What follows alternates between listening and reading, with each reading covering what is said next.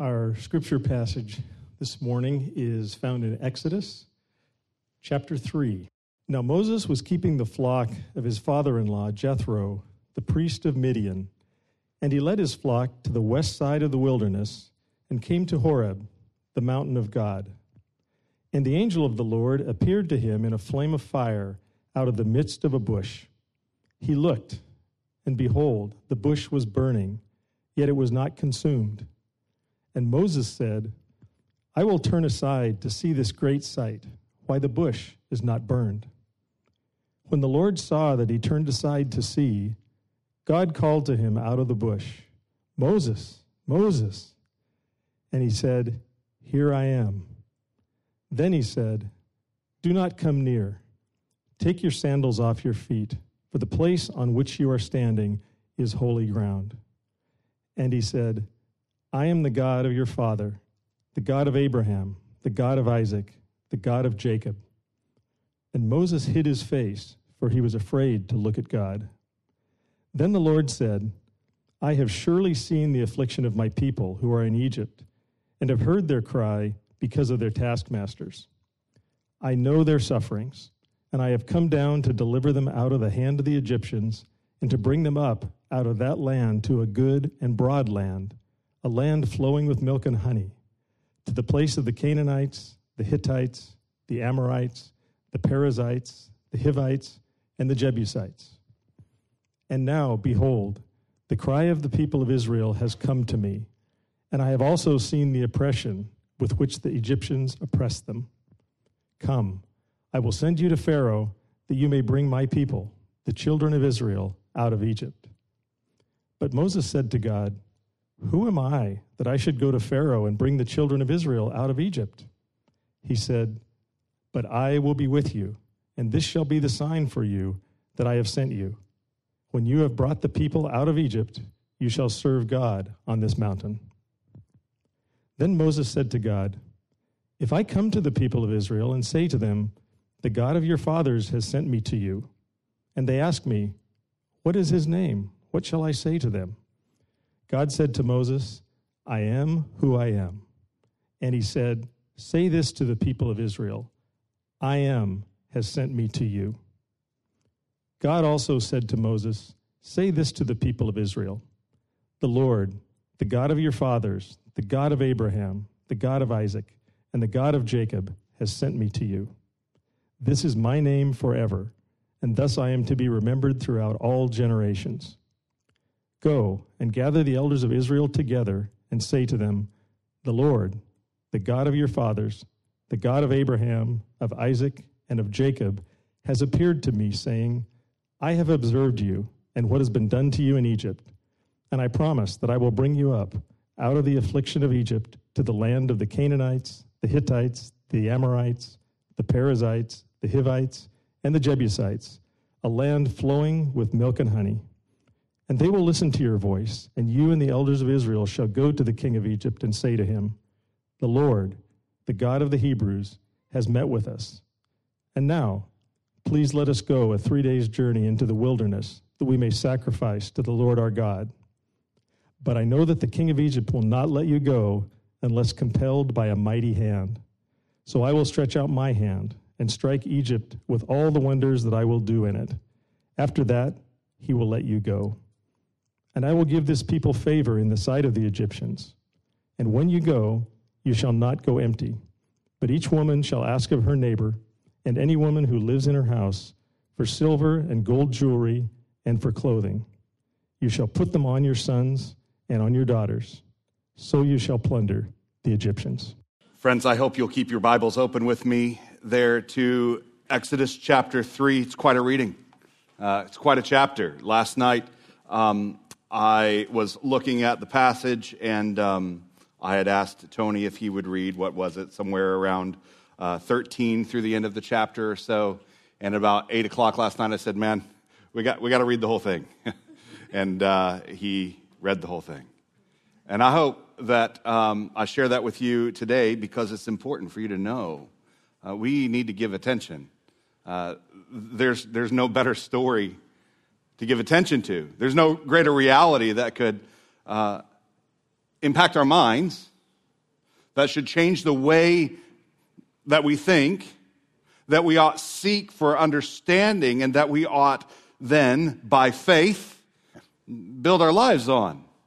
How are we going to build our lives on by faith? Something that we, we're ignorant of. We have very little in this world that's calling us to, to even know this story. Uh, this morning, we are continuing our sermon series entitled History of Redemption. It is associated with a Bible reading plan at BibleTogether.com. And I bring that up to you because as we continue this series, I know that some of you began just a few weeks ago with the Bible reading plan. And there's a little checkup, real quick, right? I get it. I get it. There's lots of things that happen on any day, in any moment, and certainly any multitude of weeks. Uh, it's not too late to hop back in. Are you still going? Are you still giving attention? And, and if you're a few days, maybe even a week or two behind, just hop in right away. Visit BibleTogether.com this week and let's read, give our attention. Let's listen with the Dwell app to the story that, that is the story, the, the, very, the very means by which God has told us who He is. He's revealed himself. So I just encourage you, let's keep going. Let's come to know the story together. Read some of the reflections that are there uh, if they are helpful to you. Last week, uh, in the story, as we're making our way through the scriptures, we made our way to Genesis 45, and we got to know the story, uh, the, the sort of climactic moment in the story of Joseph, the story that began with his the uh, attempted murder by his brothers, right? And then his suffering in the land of Egypt. That then sort of culminated in God's ordaining sovereign work to bring Joseph to great power in Egypt that would ultimately lead to the rescue of Joseph's family. His father and his brothers would, would come to Egypt and find provision there. Really, it's a story of God's providence. Now, this is important uh, I love uh, having uh, words that have just meaning to them. Like they're, they're more than just a definition. There's, there's whole stories behind words like the word providence. I hope that when you hear the word providence, you think the, the idea, the concrete reality of provision. When we talk about providence, we're not just talking about sovereignty. We've already got a word for that sovereignty. When we're talking about providence, we're talking about the exercise of God's sovereign power for provision. And so he made provision. His providence was exercised for Joseph and his family. Our story today, at the beginning of Exodus, takes place generations later. Back at the beginning of Exodus, in Exodus chapter 1, verses 8 through 9. You're just a couple pages over. You could turn there if you like. Exodus chapter 1, verses 8 and 9 as well as verse 13, say this Now there arose a new king over Egypt who did not know Joseph. And he said to his people, Behold, the people of Israel are too many and too mighty for us. So, verse 13, so they ruthlessly made the people of Israel work as slaves. So we've gone from God's providence, God's provision of a place for the people to be rescued in the midst of a famine in the, the whole region, to that same people being enslaved. You're reading it Bible Together this week takes us all the way from this moment of slavery in Exodus chapter 1 all the way through the crossing of the Red Sea at the sort of climactic moment of the rescue, a moment that we will point back to for the rest of the story as an image that points to the final rescue, the great crossing that Jesus himself would perform for us. And so we begin this morning. I'm going to let you sit in attention and really, it's the tension that, that holds together chapter 3 this morning. And it's the, the tension that holds together the whole story. The first bit of tension is this God is holy. God is holy. And holiness necessarily separates. Holiness is a divider. One is either holy or one is not holy. Like the definition of holy, the fact that holy has a definition is a dividing reality. Righteousness has no part with wickedness. God is holy. You can already feel the tension, can't you? You know where we're going with this. We feel this tension every week. There's a moment why we have a prayer of confession every single week because we need to remember the tension that is at the heart of the story that calls for our attention. The second reality God, the Holy One, draws near to rescue his people. Now, you might have thought that I was going to say this you are not holy. Well, you would have been spot on. I mean, that's what we remember in conf- prayer of confession every single week. We have this tension. God is holy, we are not. And so we open up the word and we say, Is there any good news for a people like us in this situation where God is holy and we are not? And we discover God and his gospel, right? But that's not the only tension. There is a tension that God is holy, and yet the God who is holy has drawn near to a people like you and me.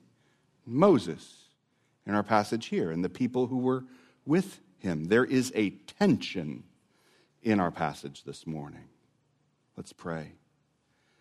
Heavenly Father, we confess together again, you are holy. And it's not enough to confess this. We join with the angels. You are holy, holy, holy. There's no, no, no conception of holy that is above you. You are that. And you, Holy One, have drawn near to us, and that causes us to ask some questions. Lord, I pray that if there is one here who is not asking a question, that seems mundane, trivial, irrelevant, to where they are in their lives, I pray, Lord, that your Spirit would do exactly what Mark was speaking of. That you would cause this great tension. Our God is holy and yet draws near, would create a question in us. Pray that your word would be that resolution. Speak to us, Lord. We pray, draw near to us the way that you have in your word today and by your Spirit. Confirm it to our hearts with faith we pray in Jesus' name. Amen. We have a, a question before us that I want to present. I'm going to present it a number of times. It flows out of the tension. We've got a burning bush. All right, let's just look at our, the, the, the, issues of our scenario. We have a, a burning bush, which isn't really true because we actually have a not burning bush. All right? It's kind of the point. I mean, big deal, burning bush. Must have caught fire somehow, you know. No, but it's a, it's a burning bush that's not burning. So we have a not burning bush and a God named I am who I am, and we have a promise of rescue. I wonder, and all this talk about burning bushes and God's who I am, I who I am, if it is possible that perhaps we've gotten so familiar with a story like this that we've forgotten to ask some of the most pressing questions. This God is holy and he is awesome. It would seem to me that he has no business here in Exodus chapter 3. What's he doing? I mean, he's, he's holy and righteous and glorious. I could see why there would be fire, but I can't see why that holy, righteous one would be speaking out of a fire to a Moses. What's he doing here? Who is this God who stoops to save? I think that's the question that's before us this morning. And I'm going to try to answer it in the three big sections that are in our passage. Come on, give me a break here. We're preaching a chapter, all right? So we're going to, I'm going to do some work. I'm going to ask you to do some work with me. And this morning, we're going to see three things about this God who stoops to save. The first, we've already seen it, he's holy. You've heard the phrase, perhaps, holier than thou, all right? Man, he thinks he's holier than thou. He, he thinks he's really something. A person who is holier than thou uses his or her good deeds, his or her right words, smug attitude to elevate and to separate. Now, what's interesting is that there is no greater division than that between that which is holy and that which is not holy. So one who is holier than thou is separate and distinct and greater, right? But what is true is God is holier than thou. It's true.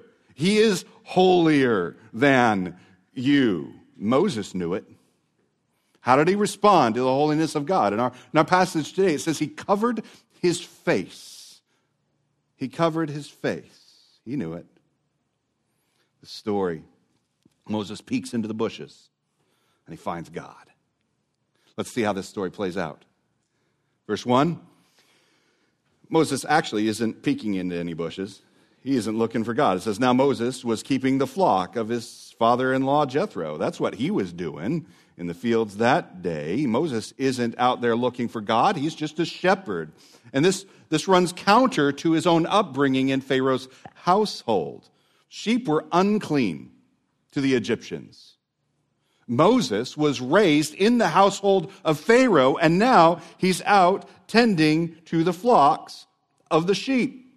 Shepherds were considered outcasts, and that's what Moses is. He's an outcast from Egypt. We've got a lowly shepherd who will become the deliverer of Israel. Hmm. It's not the last time in Scripture we're going to see God announcing good news to a shepherd in a field. Now, this time it doesn't seem like it's by night, but he is caught off guard by the sight, isn't he? And it says in verse 1 that this takes place at Mount Horeb, the mountain of God. Later, we'll be back to the same mountain where it's called Mount Sinai, same mountain where Moses again meets God. And the people are caught by the sight. And God gives Moses and the people his law. And then we have in the passage a burning bush, a burning bush showing up. Angel appeared to him in a flame of fire out of the midst of the bush. He looked, and behold, the bush was burning, yet it was not consumed. All right? Moses isn't looking for God, but God is going to looking for Moses. Perhaps it should be called the fiery bush, bush that didn't burn. This is a natural event taking place in a very unnatural, supernatural way. Bushes burn. Like, that's not too terribly odd. It's neat to watch. Now, some of the guys in the room are like, yeah, Christmas trees, man, somewhere around New Year's Day. It's not particularly unnatural. You can do that to a bush, but there is something that's both normal and mysterious about this particular site. It catches Moses' attention. He realizes there's something truly special happening in this particular flame. We'll see this pattern in coming weeks. The miracles of God are both very natural, they happen with natural stuff and, and yet, they happen in a distinctly supernatural way. They are, they're natural enough that some would try to explain them by natural causes.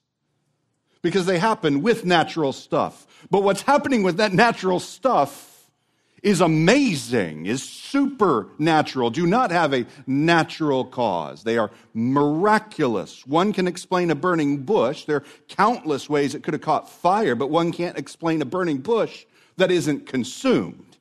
You see, the pattern of God's presence is in the natural world. But when he arrives in the natural world, miraculous things happen. He works within the context of the natural, but it can only be explained in a supernatural way. Verse 3 says Moses turned aside and he was curious. He sees the flame and he sees the bush and he sees that the bush isn't being consumed by the flame. The bush is not burned. And so what he finds there is he sees the activity and the presence of God. God is holy. He is other. We have a natural world and God is not of that natural world. His ways and his powers are not like that of creation. We, we don't expect him. We don't anticipate him. We, we don't predict him and we can't explain him because he's not what we are. And so this is unexpected, unpredictable. God calls Moses out of a bush that is burning and is not consumed that's important because what we see is this is God's initiative. Moses didn't do it, God did. God's doing it. It's by his initiative, and God catches Moses' attention and God calls him. Verse 5, look at it with me. Then he said, Don't come near. Take your sandals off your feet, for the place on which you're standing is holy ground. Well, what's holy about this ground? Again, it's sort of like the bush thing. There's such a things as, as, as bushes in the wilderness. There's such a things as uh, bushes that are on fire. Well, there's such a thing as ground in the wilderness too. And what's holy about ground? Let me suggest to you nothing. It's dirt. There's nothing holy about the dirt there. The holy ground is holy not because it's special dirt, but because God is working there. And when you have God's work and God's presence, you have that which is holy. Friends, that lock that in for a second. Think on that this week. It's going, it changes things that I'm not, not going to talk about at all this morning. But it changes everything. Where, where God is and when He works, that's a holy thing. And that's what makes anything else perhaps almost kind of close to worthy of the word holy. And what's he say in verse 6? And he said, I am the God. I am the God of your father, God of Abraham, Isaac, and Jacob. Moses hid his face. This is an essential turning point in the conversation. We're going along, sort of have a setup here. But when God says, I am the God of Abraham, Isaac, and Jacob, he isn't saying, I'm your daddy's God. Nah, he's not just drawing attention to, to some special ancestral God of a place that he has a generational memory of. God is making it clear that he remembers the covenant that he made way back in Genesis 12. And I would encourage you, write that down in your Bible, in the margin here, so you can connect the dots. That's why we're flying through the history of redemption in the Bible reading plan, so we can connect Genesis 12 with Exodus 3. When God says, I'm the God of your fathers, he's saying, I'm that covenant God. Do you remember? I made a promise, and I'm here to fulfill it. Moses, once he realizes who this is, this is the covenant God. This is the one who spoke to Abraham and he gave a promise of a redemption that stretches to the ends of the earth. After realizing that this is the great God of covenant promise, he hides his face. Now let us remember why Moses hides his face. God is holy. There's no greater divider than that which between that which is holy and that which is not holy. Moses is right to be afraid to look at God. The first thing that our first paragraph here in Exodus 3 tells us is God is holy. Remember the question Who is this God? Who is this God who stoops to save? He is the holy God. And if we keep going into the next paragraph, what we see is He is the holy God and He is the near God. And this is the paradox. This is a tension in our passage. We've seen God's holiness. His holiness is, is completely other. His very presence transforms the ordinary, a bush, even a burning bush, the natural, the mere ground at the foot of a mountain, and his work and his presence makes that which is ordinary holy. So, what does God, the Holy One, have to do with Moses? And even more, what does he have to do with an oppressed people in some land called Egypt under a Pharaoh? Well, let's consider the relationship between holiness and sinners. Let's first remember that the Israelites' biggest problem isn't their slavery to Pharaoh. And this is something that comes up repeatedly throughout the story in the coming chapters for the remainder of Exodus. The biggest problem isn't their slavery to Pharaoh. Their biggest problem is their slavery to sin. This is the nature of God's rescue that's taking place in Egypt. Their first identity is not that of slaves, but that of rebels. And rebels not against Pharaoh. They rebelled, they and all who descend from Adam are rebels not against Pharaoh, but against God, the Holy One. The Israelites, the descendants of Jacob, from whom God named all of Israel, are also descendants of Adam. And you are too. I don't know what you think your problem is. I know what the Israelites thought their problem was. I know what Moses thought his problem was. But your problem is you're a sinner. You're descended from Adam, and you prove it daily. You just like him, rebelling against God.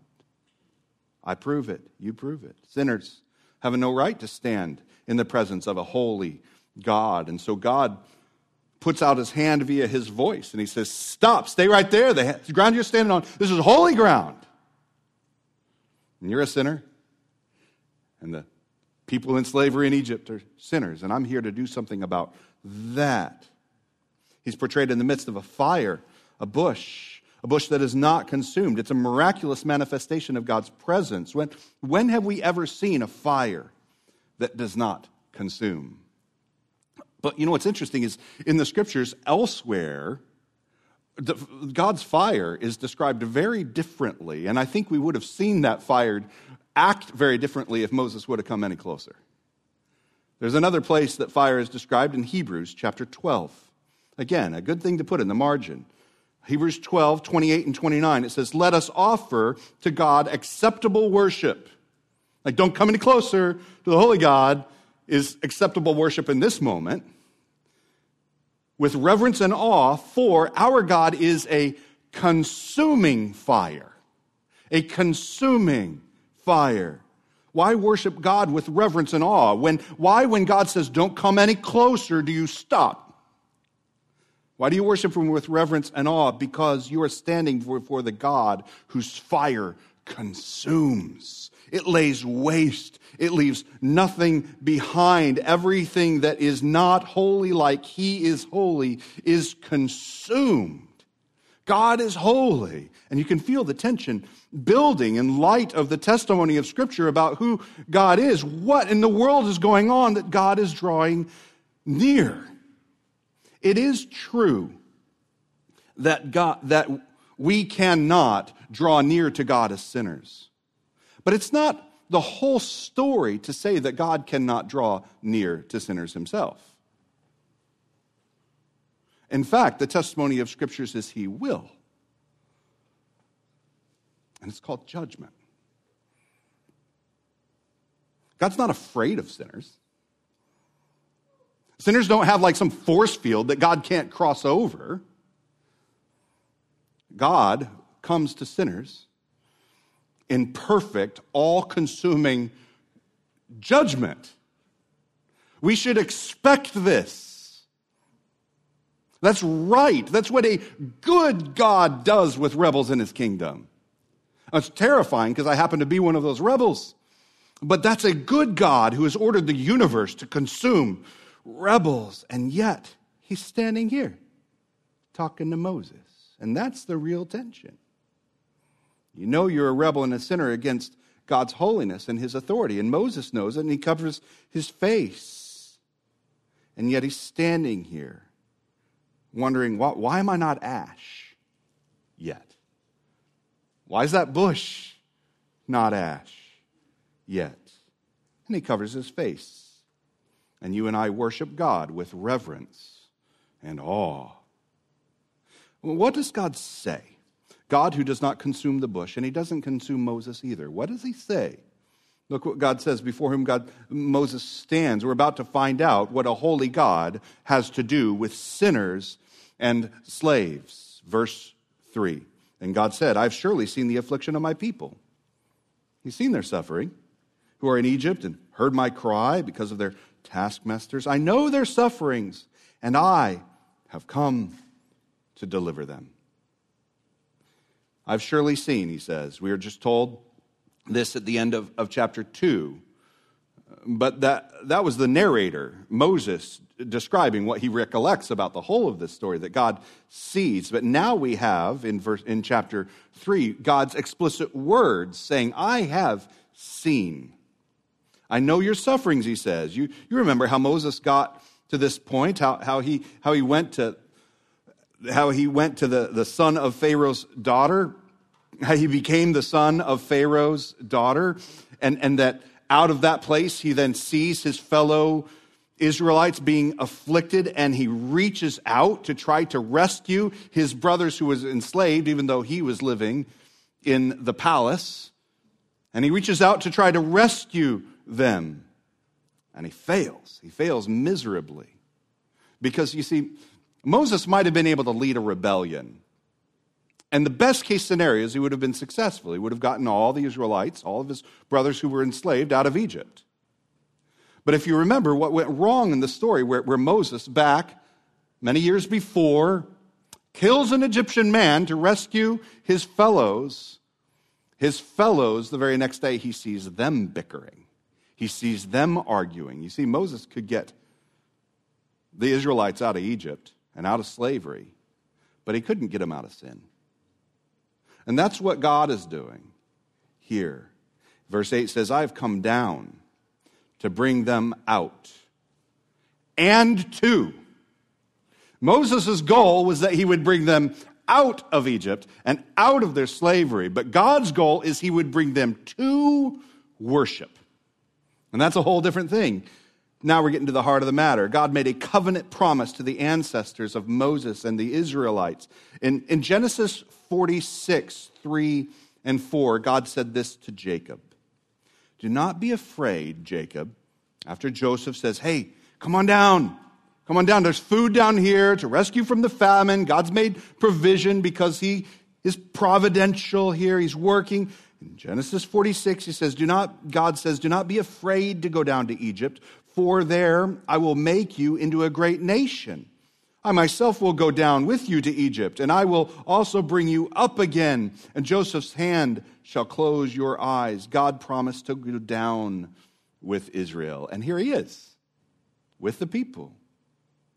Verses 10 and 11 I will send you to Pharaoh. And the question of Moses Who am I?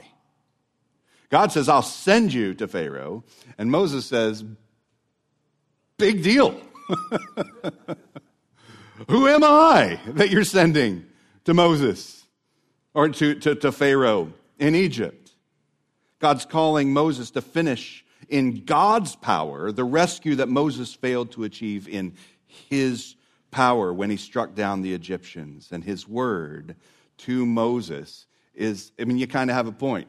Who are you? I am with you, he says. I am with you. This is the heart of God's promise over and over and over again to his people. God is near. In fact, it's the heart of salvation. In salvation, God isn't just forgiving sin. Like, I see your sin. I need you, see you need some help. I've got power to forgive sin. He's removing the barrier between his holiness and his people. God isn't just forgiving sin, waving a, a ma- magic cosmic wand. He's removing a barrier of fellowship. God remains holy and God draws near. It's the heart of salvation. God is reconciling the irreconcilable. God is holy, and God has come near. I'm reminded of what Sam said last week. Such a, a powerful implication of that story with, with Joseph when, when Joseph tells his brothers as they're afraid. Joseph has power, and they're afraid to come near and receive the, the, prov- the provision that Joseph had made for him. And he says, he calls his brothers, Come near. And friends, that is an image for us of what God is doing. He who has come near also calls his people, Come near. God is holier than thou. He is the very definition of what holy is. And, And this God who is holy has drawn near. He's leveraged his perfection, his sufficiency of all of his holiness. And he's leveraged all of that perfection in loving kindness to bring those who are far off near. There's a clear distinction between the holy and the unholy, but by grace through faith, the sinner is clothed in the righteousness of Christ. This is where we're going, isn't it? The sinner is clothed with the righteousness of Christ and made holy, fit for the presence of God. God has said, without holiness, none shall see God, but God has come near to clothe with holiness. These are the two things in answer to the question who is this God? Well, God is holy, and God is near. The last thing, this last paragraph, it's kind of a long one, but we'll just look at the beginning portion of it. This last paragraph tells us something else. It might sound like an incomplete sentence. God is holy, God is near, and He is. He is. You remember the tension. This God who's holy and awesome, it would seem that He has no business here. Who, who is this God who stoops to save? And you can hear the question part of the question Who is? Who is? And the answer part of the answer to the question is God is. Verse 13. Here's how Moses asks the question. Then Moses said to God, If I come to the people of Israel and say to them, The God of your fathers has sent me to you, and they ask, What is his name? What shall I say to them? God said to Moses, I am who I am. Moses is essentially saying, You're sending an 80 year old man back to Pharaoh's court, all right? Who served as a shepherd this whole time, who fled under the sentence of death to tell them that they're to let the enslaved people that they are systematically seeking to exterminate. And you want me to go back and, and tell them, by the way, let them go. Let them go and worship God, Pharaoh, who thinks he's a God. How in the world are the Israelites going to believe that somehow I can lead them out of the power and the oppression of Pharaoh who thinks he's God, the most powerful ruler in the world? How am I going to convince them? I, I can't do it, Moses is saying. They're, they're going to have to know you in order to know that you sent me. They need to know who you are in order to believe your promise of rescue. And God agrees. Good job. Good job, Moses. You're right. They do need to know me. You don't stand a chance against Pharaoh. You're right.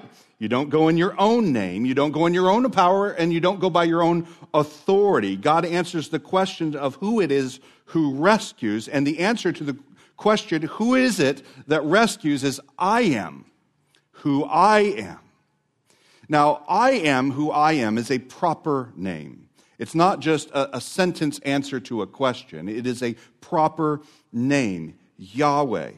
Yahweh is related to the Hebrew verb, which means to be, or I am. In verse 15, look at it with me.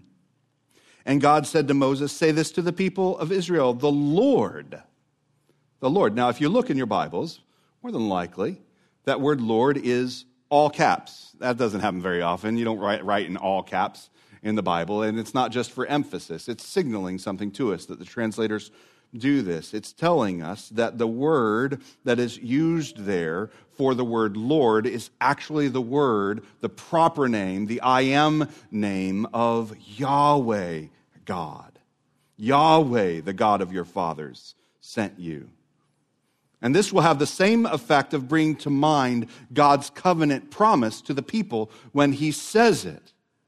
It will also have the same effect of, of moving the Israelites to worship the holy God. In fact, just a chapter later, when Moses does what God said, and he goes to the Israelites and he says, Yahweh, Yahweh sent me.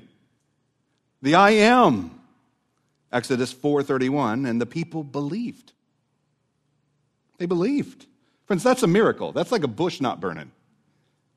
And when they heard that the Lord had visited the people of Israel, that he had seen their affliction, they bowed their heads and worshiped. They believed and they worshiped the Lord. The Israelites took the name of God very seriously, and they ought to have. They, they wouldn't say it, and they wouldn't read it. And in order to reverence it and hold the name of the Lord with awe, to avoid taking it in vain, the English Bibles, they, they pick up this tradition. And the word Lord in your Bibles, all caps, is, is that, that precious name, that, that holy name, that name that is the revealed proper name that God gives. When they came upon the uh, word Yahweh, the Israelites would read the word Adonai. So they're reading along, they see it there, and they read the word Adonai, which means Lord. We'll look at why this is important in a few moments in the New Testament. But just note that when we read the name Lord, all caps, it isn't a title. It's not referring to master. It's actually a, holy and reverent way of speaking the name of God, so holy and so reverent that it's not spoken. It isn't Lord somebody, it's somebody is Lord. What does the name mean? Uh, one commentator writes Our starting point in understanding the meaning of the name is to understand it not as an independent datum or word concerning the nature of God, but as an answer to a question. Well, what is that question that Moses asks when God tells him, I am who I am. Moses says, Who is it that's going to save the people? Who should I say sent me to rescue? God answers in two ways. First, by telling Moses his name, and then by telling Moses his purpose. Verse 17 I promise that I will bring you up out of the affliction of Egypt to the land a land where they would worship him. When God says that he is who he is, in this context, it's a declaration of rescue. It's not first an ontological statement. It's not a statement first about that states his being, though it is no less true of his reality. God's making a statement not only about who he is, he's also making a statement about what he does. Let's remember, God's presence was at the burning bush, and God's presence was doing something at the burning bush. So when God says, I am who I am, He's not just telling me this is who I am, like some sort of Eastern mystical energy that just is. No. He's personal and active and He's doing something. And in this context, it's very clear what He's doing. And it's the whole theme of the story He's redeeming, He's saving. He's saving. God is the one who rescues. God is Savior. He is Redeemer, the one who is who He is and does what He does, sent you to redeem the people. I am rescuer and I will rescue. He is essentially saying, he's basically saying, I will be with you. I will bring you out to serve me. I will rescue you. I will save you. You ask, who sent you? I did. I did. The one who is who he is sent you. The one who does what he does sent you. And I've said what I am, and I've said what I do. I'm your rescuer. That's what God, who is the I am, is. I am who I am, and I do what I do. I'm holy and near, and I rescue and bring you to myself. Let's consider our question again. This God is holy, and he's awesome, and it would seem he has no business here. Who is this God who stoops to save? He's holy. He's near, and he is who he is. And who did he say he is? Rescuer. He is the God who saves. Who is he? Jesus. I mean, it's no rocket science. I'm not some special pastor that I, that I really did the exegesis on this passage to come up with this one. He, who is he? Who is the I am? There's another name that brings the meaning of God's name into perfect clarity for us. What if someone were to decide to name a little Hebrew baby the Lord saves. What if somebody did that? What if someone named someone Yahweh the rescuer? Well, what you would do is you would take Yah, and then you would take Shua, which means saves, and you'd smash them together and you'd say the word Yeshua. And if you were born to Hebrew parents, but you were born in a time when Greek was the dominant language, you would say Yesu or Jesus. Friends, Jesus is. He is the name that was given to him by the angel. Jesus is Yahweh who saves. I remember I said that, remember I said that the, the word Lord in your Bible is the Hebrew word for the name of God, Yahweh. And when you read the title Lord, you should think the very name of God, not just a title like master. You should think, this is who he is. This is how he has chosen to reveal himself. And when you read this, if you go to Philippians chapter 2, verses 9 and 10, at the end of this incredible passage at the beginning of Philippians 2, in 9 and 10 it says this Therefore, and this is now in Greek, we're not in Hebrew anymore, so we don't have these capital letters Lord. Therefore, God has highly exalted him, speaking of Jesus, and bestowed on him the name that is above every name. Well, we all know what that name is. We've known that name ever since he gave it to Moses. Not to Moses, but revealed it to Moses. So that at the name of Jesus, every name should bow. In heaven and on earth and under the earth, and every tongue confess that Jesus Christ is Lord, Lord, to the glory of God. Isaiah 45 speaks of the same event, but he has every knee bowing to Yahweh. You see, Jesus isn't merely Lord. He isn't the one who has the right to tell you what to do. He's Lord who is. And he has leveraged by his steadfast love and mercy all that he is in his holiness to draw near. Isn't that what, isn't that how we know Jesus? He was the one that was announced not only to a shepherd in Midian, but to the shepherds in his coming when he drew near. He isn't merely Lord, He is the Lord. He's the sovereign King. He's the Lord God. He's Yahweh who saves. He is who He is, and He does what He does, and He did it. Right? Moses hears news of what God will do, and he waits. We hear what he's done. We say, It's true. Yahweh.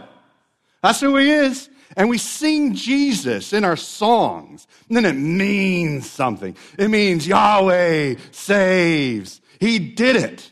He did it. We're rescued. Let me ask the question one more time. This God is holy and he's awesome. And it would seem he has no business here. Who is this God who stoops to save in Exodus chapter 3? He is Jesus. Friends, it's so important. I'm not saying Jesus, when he came, took the name Yahweh. I'm saying that the God of the Old Testament I'm not, I'm not saying that the God of the Old Testament, you know, the Yahweh God, let this dude who came later by his prophecy, whose name was Jesus, go by his name. The truth of the scripture is that Yahweh, this God, who is who he is and who was what he was and will be what he will be, he's always been Jesus. He is the rescuer of his people. He always has been and he always will be. This is his name forever, and thus he is to be remembered throughout all the generations. Jesus, God the Son, the second person of the Trinity, the image of the invisible God, fully revealed not through a bush, but in the flesh before us, and in salvation, revealing grace to us and reigning in his heavenly kingdom where we'll see him in all of his glory, face to face, that Jesus, the perfect meeting of God's holiness and God's nearness. Emmanuel, Jesus. It's through the person and work of Jesus that God has revealed his true holiness. That his true holiness, the nature of the steadfast love and the mercy of our God, is to draw near to sinners, to redeem, and to transform. Does that mean anything at all to you? Sinner. All of a sudden, I hate my sin. I don't like to be called sinner. I mean, just try it. See how I feel. See how you feel. You don't like it. But all of a sudden, I'm not afraid anymore. Because I just heard news of Yahweh who draws near to sinners. This is who he is and what he does. Friends, there are two implications for it. There's a thousand implications. It's like the implications. Two things I want to send you with. You are not holy, but your God is holy. And your God is near. And he moves towards sinners to rescue. The most awkward time in our service for 11 years now is the prayer of confession. It's just silence. and you're just sitting there with the last word being said about you is, by the way, talk to the Holy God about how you're a sinner. You can. You can. Over and over again. With a contrite heart and a broken spirit before our God. I'm a sinner. And I, I need a God like Yahweh God. I need a God like Jesus. Will you draw near the way you said you would draw near? Can I stand in the reality of your redemption? Jesus moves toward the sinner to rescue.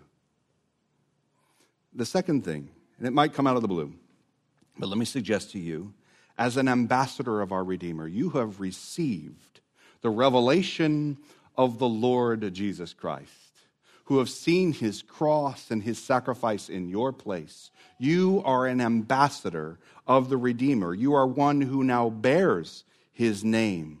Do we also not move toward the lost and the broken? Like it's just screaming for us to be called like Moses is called and to go like Moses went. And you're like, uh, yeah, who am I? Same answer. Well, who shall I say sent me? Jesus. He who saves sent you. Go with good news. You're not holier than the one that you go to. Oh, oh there's only one who's great in his own glory.